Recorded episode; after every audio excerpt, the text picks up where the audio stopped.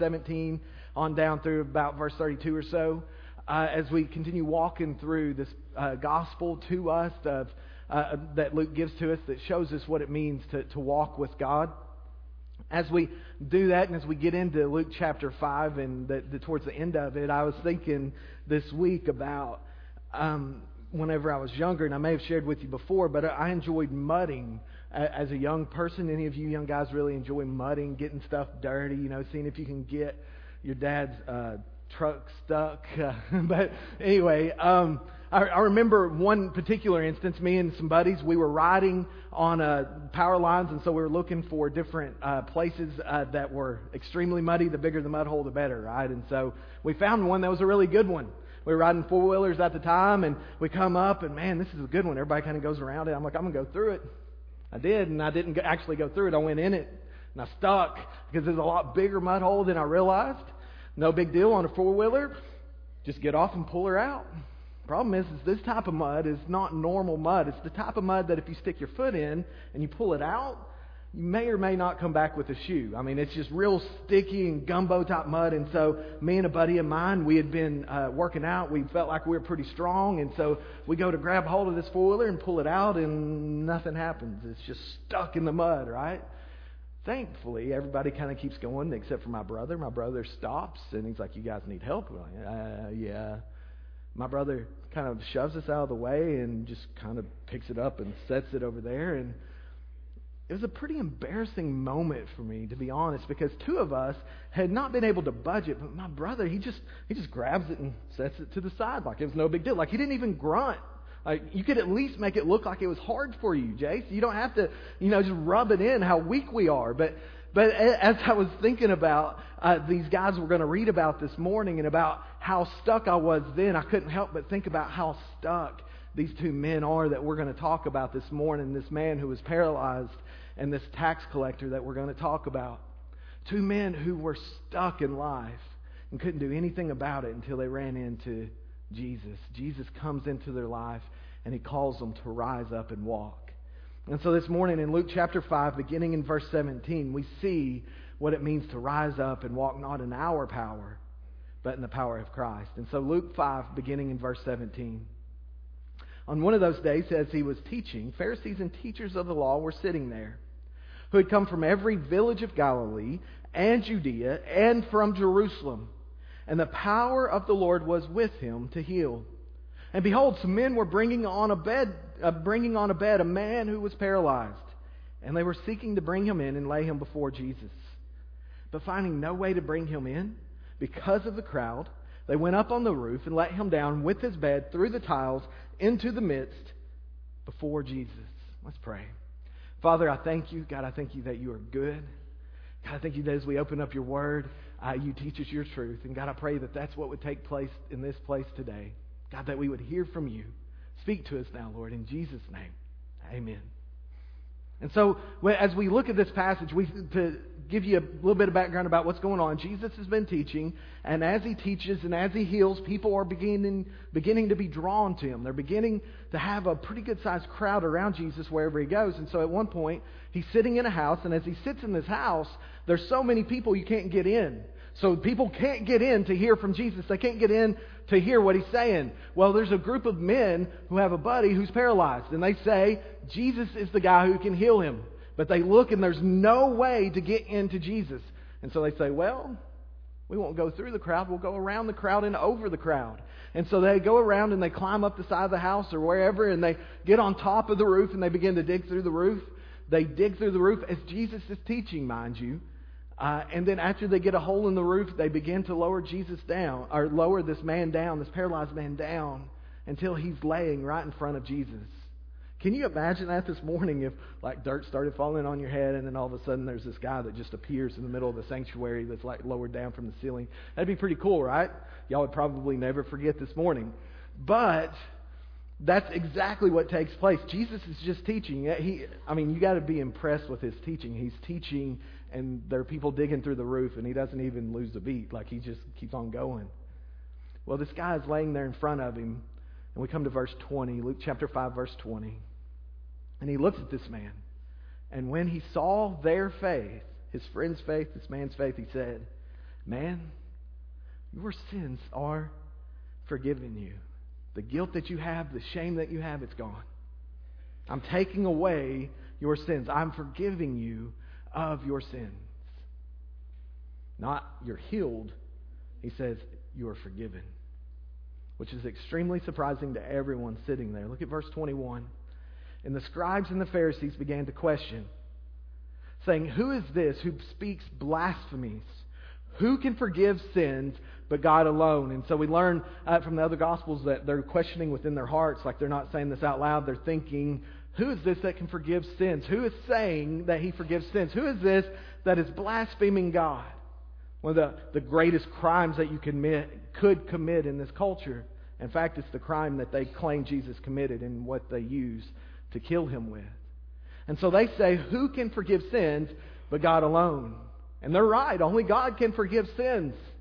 But they're wrong. Jesus is God. Look at verse 22. When Jesus perceived their thoughts, he answered them, Why do you question in your hearts? We were talking about this Wednesday night about how terrifying it is the fact that Jesus can actually see in your heart. Like he knows what you're thinking this morning. He knows whether or not you're listening and paying attention. You may be staring at me thinking about the ball game, but he knows. I may not, but he does. He knows whether or not you're listening. He knows what you're thinking. And so it says that he hears their thoughts. He knows what they're thinking. Verse 23, he says to them, Which is easier to say? Your sins are forgiven you? Or to say, Rise and walk? But that you may know that the Son of Man has authority on earth to forgive sins. He said to the man who was paralyzed, I say to you, rise, pick up your bed, and go home. So they're thinking, who is this guy? And the whole time, Jesus is listening to their conversation within their heads. And he says, Why are you questioning whether or not I have the right to forgive sins? He says, Let me ask you guys a question. Which is easier to say, Your sins are forgiven, or to say, Rise up and walk? Which is easier to do, to produce words or actual transformation and change in someone's life? He says, You guys want proof? You want proof of who I am? He says, so that you understand that the Son of Man has authority to forgive sins. It's interesting, this word Son of Man is how Jesus describes himself most of the time. Something like 80 sometimes he refers to himself as the Son of Man. Uh, most scholars feel like he's pointing back to Daniel's vision of the Ancient of Days, God who sends his uh, sends someone to go and to judge the earth, who all the earth is in his hands to judge and to forgive sins and to not forgive sins. And so Jesus at this moment is not saying, uh, you know, don't forget about or don't worry about little old me. What he is saying is, is, do you guys know who you're talking to? Do you not understand that I have all authority? Do you not understand I have the right to say your sins are forgiven me? Well, just in case we're fuzzy on it, I say to this man, rise and walk. Look at verse 25. And immediately he rose up before them, picked up what he had been laying on, and went home, home glorifying God. Verse 26 says, And amazement seized them all, and they glorified God and were filled with awe, saying, We have seen extraordinary things today. We've seen things we cannot explain. We have seen power that we cannot understand or control. This man has real authority. This Jesus has real authority. And, so Jesus says, You don't believe me? I'll cause this man to get up and walk out of here. And that's exactly what he does. Because he has the authority to not just forgive sins, but actually cause this man to walk. Which even greater thing is to forgive sins, right? And so Luke is teaching us something here. He's teaching us that Jesus' authority to forgive sins comes from the fact that he is actually God. And to make this point clear, we come to verse 27. And this is really where uh, I want us to see this this point that God is trying to make to us through Luke's gospel in verse 27.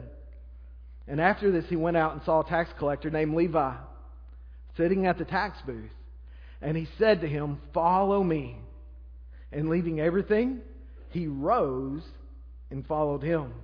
And so, for Jesus to walk up and to say to Levi, Come follow me, is for him to say to Levi, You come and be a disciple of mine. You come and literally follow me. Wherever I go, you go which is a, a, big deal. Basically, how teachers taught in that day is that they would collect a, a group of people to follow them around, and wherever they went, the people went, and as they went, the teacher would turn around and they would teach them things, and they would learn things as they go. And the teacher typically, you know, would stop and say, "Hey guys, do you understand this? Do you understand that?"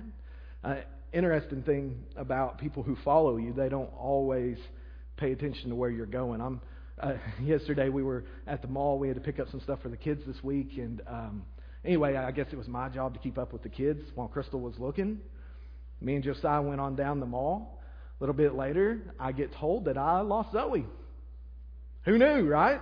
Crystal knew because she went back to Zoe. I went back to her mama, so probably don't want to leave me with your kids, right? Because I'm not real good at keeping up with them. And I told her that, hey, she said, Dad, you lost me. I was like, nah, you lost me. I'm the one with the ride, remember? You want to stick with me. And so anyway, when we're following Jesus, remember, it's our responsibility to follow him, not for him to keep up with us. But beside the point, if you're following me, you're in trouble. But but they, there was so what the whole deal is is that Jesus is saying to Levi, you follow me. You come and be a part of my life. You go where I go. You learn what I teach. You do what I tell you to do. At first glance, it's not that big of a deal until we think about who Levi is. He's a tax collector.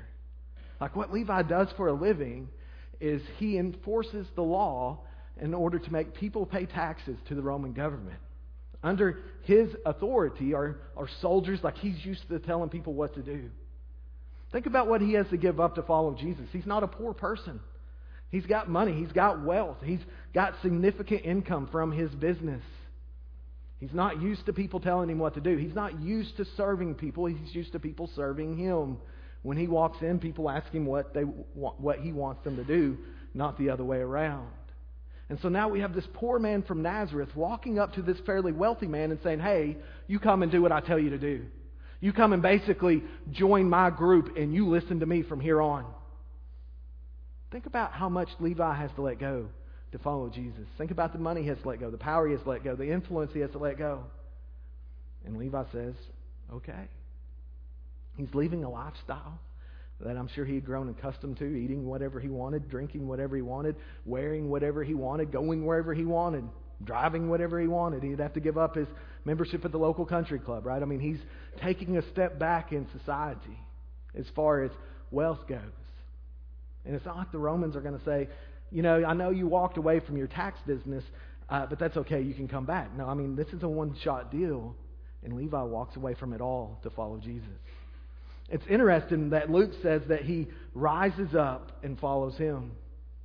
When Jesus looks at the paralyzed man laying in front of him, it's the same exact wording rise up and, and carry your mat home.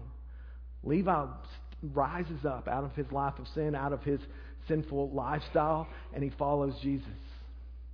Just like Peter and James and John had done. You say, that's crazy. He just walked away from everything to follow him. I could never do that.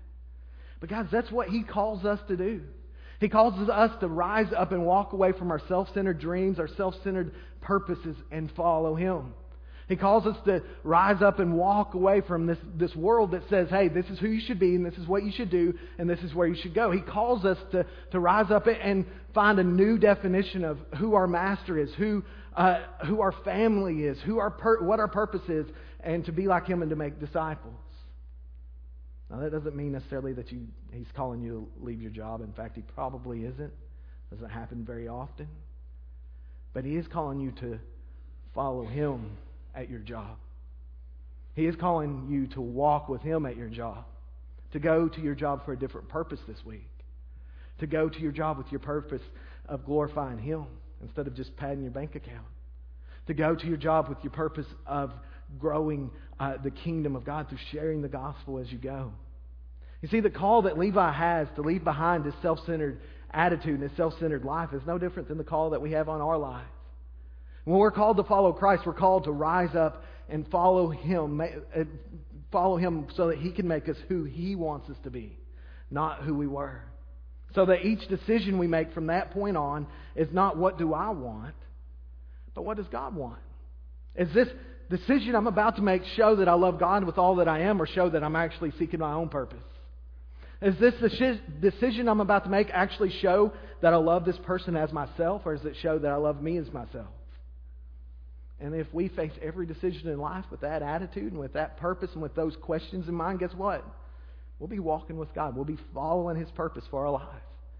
If we simply remember to love God and to love the people around us.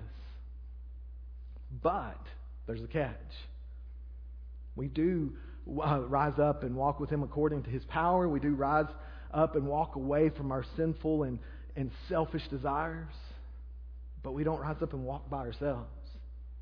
We actually don't walk alone.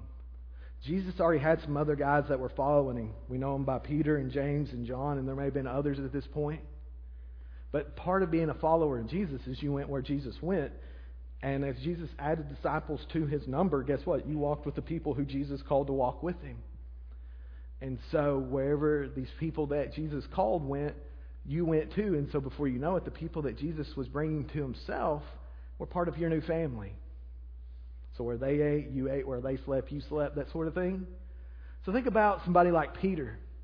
Peter's a man who's worked hard all his life to become a fisherman and, and most likely a foreman as part of James and John's dad's uh, family business as a, as a fisherman. Here you are, you're crushed by the Romans on every side. You work all day, you catch fish, and before you get home, you got to stop by the tax collector's booth and give him his share. And not just the Roman share, but the tax collector's share. Basically, at the end of it, you're paying the soldier's salary that keeps you oppressed and extort money out of you. You finally had the best day fishing ever, more fish than your boats can handle, and you cash them in. But before you get home, you got to go pay the tax collector. No big deal. Last time I'm doing that from this day on, I'm following the Savior. He's finally going to set us free and put punks like you in your place, buddy. You who have dis- disobeyed God and you know uh, disowned Israel and, and uh, stabbed us all in the back. So I finally can walk away from you. I don't have to pay you anymore. I don't have to be around you anymore. And then Jesus walks by the table of Levi, the tax collector, and says, Hey, I want you to be a part of our group.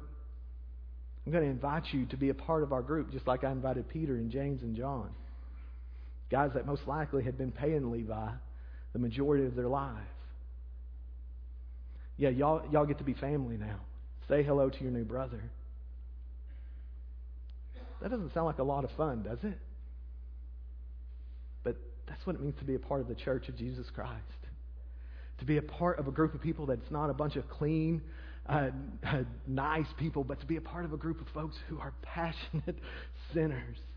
People who don't uh, always agree and almost never agree, right? I mean, people from every walk of life. Uh, you think about who these people are that Jesus assembles. He assembles tax collectors and he assembles, assembles uh, fishermen. He assembles zealots.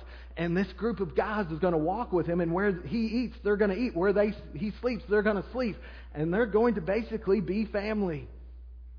That's what it means to be a part of the followers of Christ. Walk with Jesus amongst a group of people that are so different from each other. People who come from every background imaginable, every educational background imaginable, every financial background imaginable, every level of sin, both present, past, and future imaginable. Different families, different uh, hurts. You think about folks who have hurt you and wounded you deeply, and he says, "Hey, you come walk with them as if they're their bro- your, they're your brother or your sister in Christ." This is who Jesus assembles to follow him. So we rise up and we walk together, not in our own power, not after our own purpose, but with his people. And then we see this morning, as we look at this last section, verse 29, and we walk with him towards sinners. Verse 29 says, And Levi made him a great feast in his house.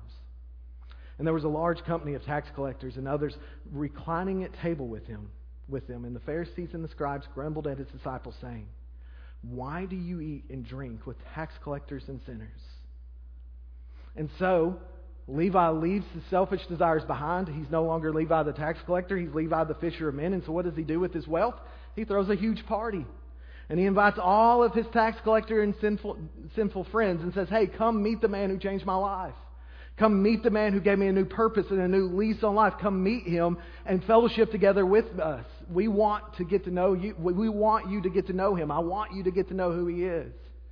And so this group of people come in, and it says that Jesus is reclining at table. Jesus is accepting them. He is spending time with them. He is speaking to these people that everyone else in the, in the local group, in the local community, would have saw, looked down on and saw as unclean and as unfit to spend time with. Yet here Jesus is hanging out with them openly. And so they, it's a totally different atmosphere than the other group. The religious leaders that gather from all over Jerusalem together to decide whether or not Jesus is worthy to be followed, whether or not Jesus is worthy to be listened to. That's who the Pharisees are. They've gathered to pass judgment on Jesus. These tax collectors gathered to hear of Jesus. And so they, they gather and they listen to Christ. And as they listen to Christ, they're being changed by his words. This is a huge no no in Jesus' world. The religious folks do not like it. And so they ask the question uh, they say, Why does your master, why does he eat with tax collectors and sinners? Why is he doing this? What's his goal? What's his purpose? Doesn't he know who these people are? Doesn't he know what they have done? But Jesus, he really doesn't care what they think. Look at verse 31. And Jesus answered them, Those who are well have no need of a physician, but those who are sick. I have not come to call the righteous, but sinners to repentance. Jesus says, Listen, guys, I really don't care what you think about me. I really don't care what you think about the people I eat with. That's really not my purpose. I did not come to make you all happy. I came for the single purpose of preaching the good news of the kingdom of God. Not to impress anyone uh, with my social prowess, but to simply share the gospel. And he says the only way I can share the gospel is if I'm around people who actually want to hear the gospel. Around people who are aware of their need of the gospel. He says, think about it. Who goes to a doctor? People who are well or people who are sick? Nowadays, you know, we go for well checkups or whatever, but then apparently they only went when they were sick. Imagine that. But anyway, so they go and they and they and he says, "Why would you go to a doctor if you don't need a doctor?" He says, "I, I don't come to heal the people who don't need a doctor. I come to heal the people who do." He says, "I came not for the righteous, but for sinners. I came to not call the righteous, but sinners to repentance." I didn't come to call the people with their, their nose a thousand feet up in the air, claiming to be unneeding of my grace, of unneeding of my forgiveness. I came to call the people who actually need grace, who actually need forgiveness. Jesus, and what he's saying here, he's not saying that some people are righteous and some people aren't. What he's saying is that some people realize they're sinners and some people don't. He's not saying there's good people and bad people. He's saying there's bad people and those people who don't know they're bad. There's, there are people who think they're good enough apart from Him. And He says, I got nothing for you. I can do nothing for you until you understand how badly you need me, until you understand you need grace. See, the problem is, guys, if you're here this morning and you think you're good enough apart from Christ, the truth is, is that the bullseye that God calls us to aim at, you're so far from it, you're not even on the same target. You can't even get close to what God has called you to. And, and so, uh, you need someone to stand in the, your place. You need someone to stand in the gap. You need someone to offer you forgiveness. That only person who can do that is Jesus. The only one who can offer you forgiveness is the Son of Man. And so, do you realize this morning that you are a sinner in need of grace? If not, you search your heart and ask yourself why? Why do you think you're so good? Have you ever compared yourself to God? And then as you follow Christ, for those of you who do follow Christ, do you realize that what Christ calls us to do is walk with Him towards sinners, not away? Now, it doesn't mean that we, you know, we join in the sinfulness, but we do walk towards people. We don't separate ourselves from people. We enjoy being around people. We enjoy being around people so that we can share the gospel. I, I wonder how many of you this morning think you're holier than Jesus. Jesus, is, Jesus goes and he spends time with the sinners, with the people who everybody else looks down on, and they call Jesus a sinner for spending time with them. Are you so holy you can't be like Jesus? Walk with Christ towards those who need the gospel. How can you share the gospel with those who you never talk to? Why is it that we spend most of our time talking to other believers? Why do we not spend more time talking with those who actually need it? And so Jesus changes the way that we walk so much so that we begin to walk towards those who we would normally not spend time with. People who are different than us. Maybe not necessarily sinful, just different. Spend time with them, get to know them. You may find out you're not as different as you thought you were. The awesome thing about being a part of the body of Christ is He calls together people of all shapes, sizes, uh, nationalities. It, it doesn't matter. He calls us all together for the same purpose of following Him. He is the central theme of our life. And so we're called to go out and share the gospel wherever we are. I mean, it doesn't matter who you are and where you are. If you're at a ball game, that's a perfect place to share the gospel. That's a perfect place to share the love of Christ, just like Levi does here. He goes from being a tax collector to being a fisher of men in a matter of a day because he understands that these other people need Jesus. They, he understands these people need Christ just like he needed Christ. You say, I would. But man, I'm too sinful. I'll make Jesus look bad. You're not going to make Jesus look bad, I promise. You got to remember that the only perfect one is Jesus, not you. You also got to remember that the only people who are truly judgmental are typically religious people. Folks who are aware of their sinfulness and aware of their guilt and their shame, they're going to appreciate you being open and honest with them and sharing the gospel with them. Why be embarrassed of the one who saved you? Why be embarrassed of the one who redeemed you? Why be embarrassed of the one who called you and made you new, who gave you the strength to rise up and walk again? To rise up and walk over the stuff that you feel like you're trapped in. Guys, the, the truth is this morning that if we are stuck, the only way we're getting out of being stuck is to walk with Him. The truth is this morning, if we're not stuck, the only reason we're not stuck is because of Him. You may every single week get up and think, man, this week is the week I'm going to be different. This week is the week I'm going to do a better job. This week is the week I'm going to finally stop doing that. And then every single week you fail. You're like, I'm tired of being stuck. Meet the one who can finally set you free. Meet the one who can finally say, Rise up and walk. Rise up and walk in my power, not in your own. Rise up and walk with my people for my purpose towards where I want you to go. Stop walking for yourself and start walking for Him. Maybe this morning you feel like you're not good enough to, to come to Christ, and the truth is, is no one is. But that's kind of the point. If we were so good, Jesus would not have come to begin with. You see, the Son of God comes to offer forgiveness to those who are sinners, every single one of us. He comes and, he gives up his life. He goes to the cross on our behalf so that he can offer forgiveness for us and so that we can share that forgiveness with the people in our lives. He went and he died and he paid our penalty so that we wouldn't have to. So that he can offer freedom and grace. So that he can offer strength for the stuff that you are facing this morning. For the stuff you say, there's no way I can quit this. There's no way I can stop this. He says, yes, you can. Depend on me. Depend on who I am. Depend on my grace and my strength. Pull from His Word. Pull from prayer time with Him. Pull from the power of His people as they gather around you and pray for you. Don't leave here this morning stuck. If you're somebody who's been walking with Jesus, but somewhere along the way you got off the trail and you got stuck, you weren't paying attention, and He walked off from you, uh, it wasn't Him walking off, it was you not paying attention. If that's you, He calls you back to Him. He says, My grace is sufficient. Doesn't matter how much you've sinned, doesn't matter what you've done. My grace is sufficient. Come back to me. If you're here this morning and you've never trusted on Him, you've never begun this walk with Him, why, why, why leave here today stuck? Why leave here in the same rut you came in? Why start tomorrow the same way you started last week? It didn't work last week. Why are you going to try it again this week? Come and, and trust on Christ. Come and believe on Him to have Him set you free. If you would stand with us, and as you stand, we're going to sing and as we sing, we're going to have a time of invitation. So if God is working in your heart and in your life, would you come as we sing? Let's pray. Father, I thank you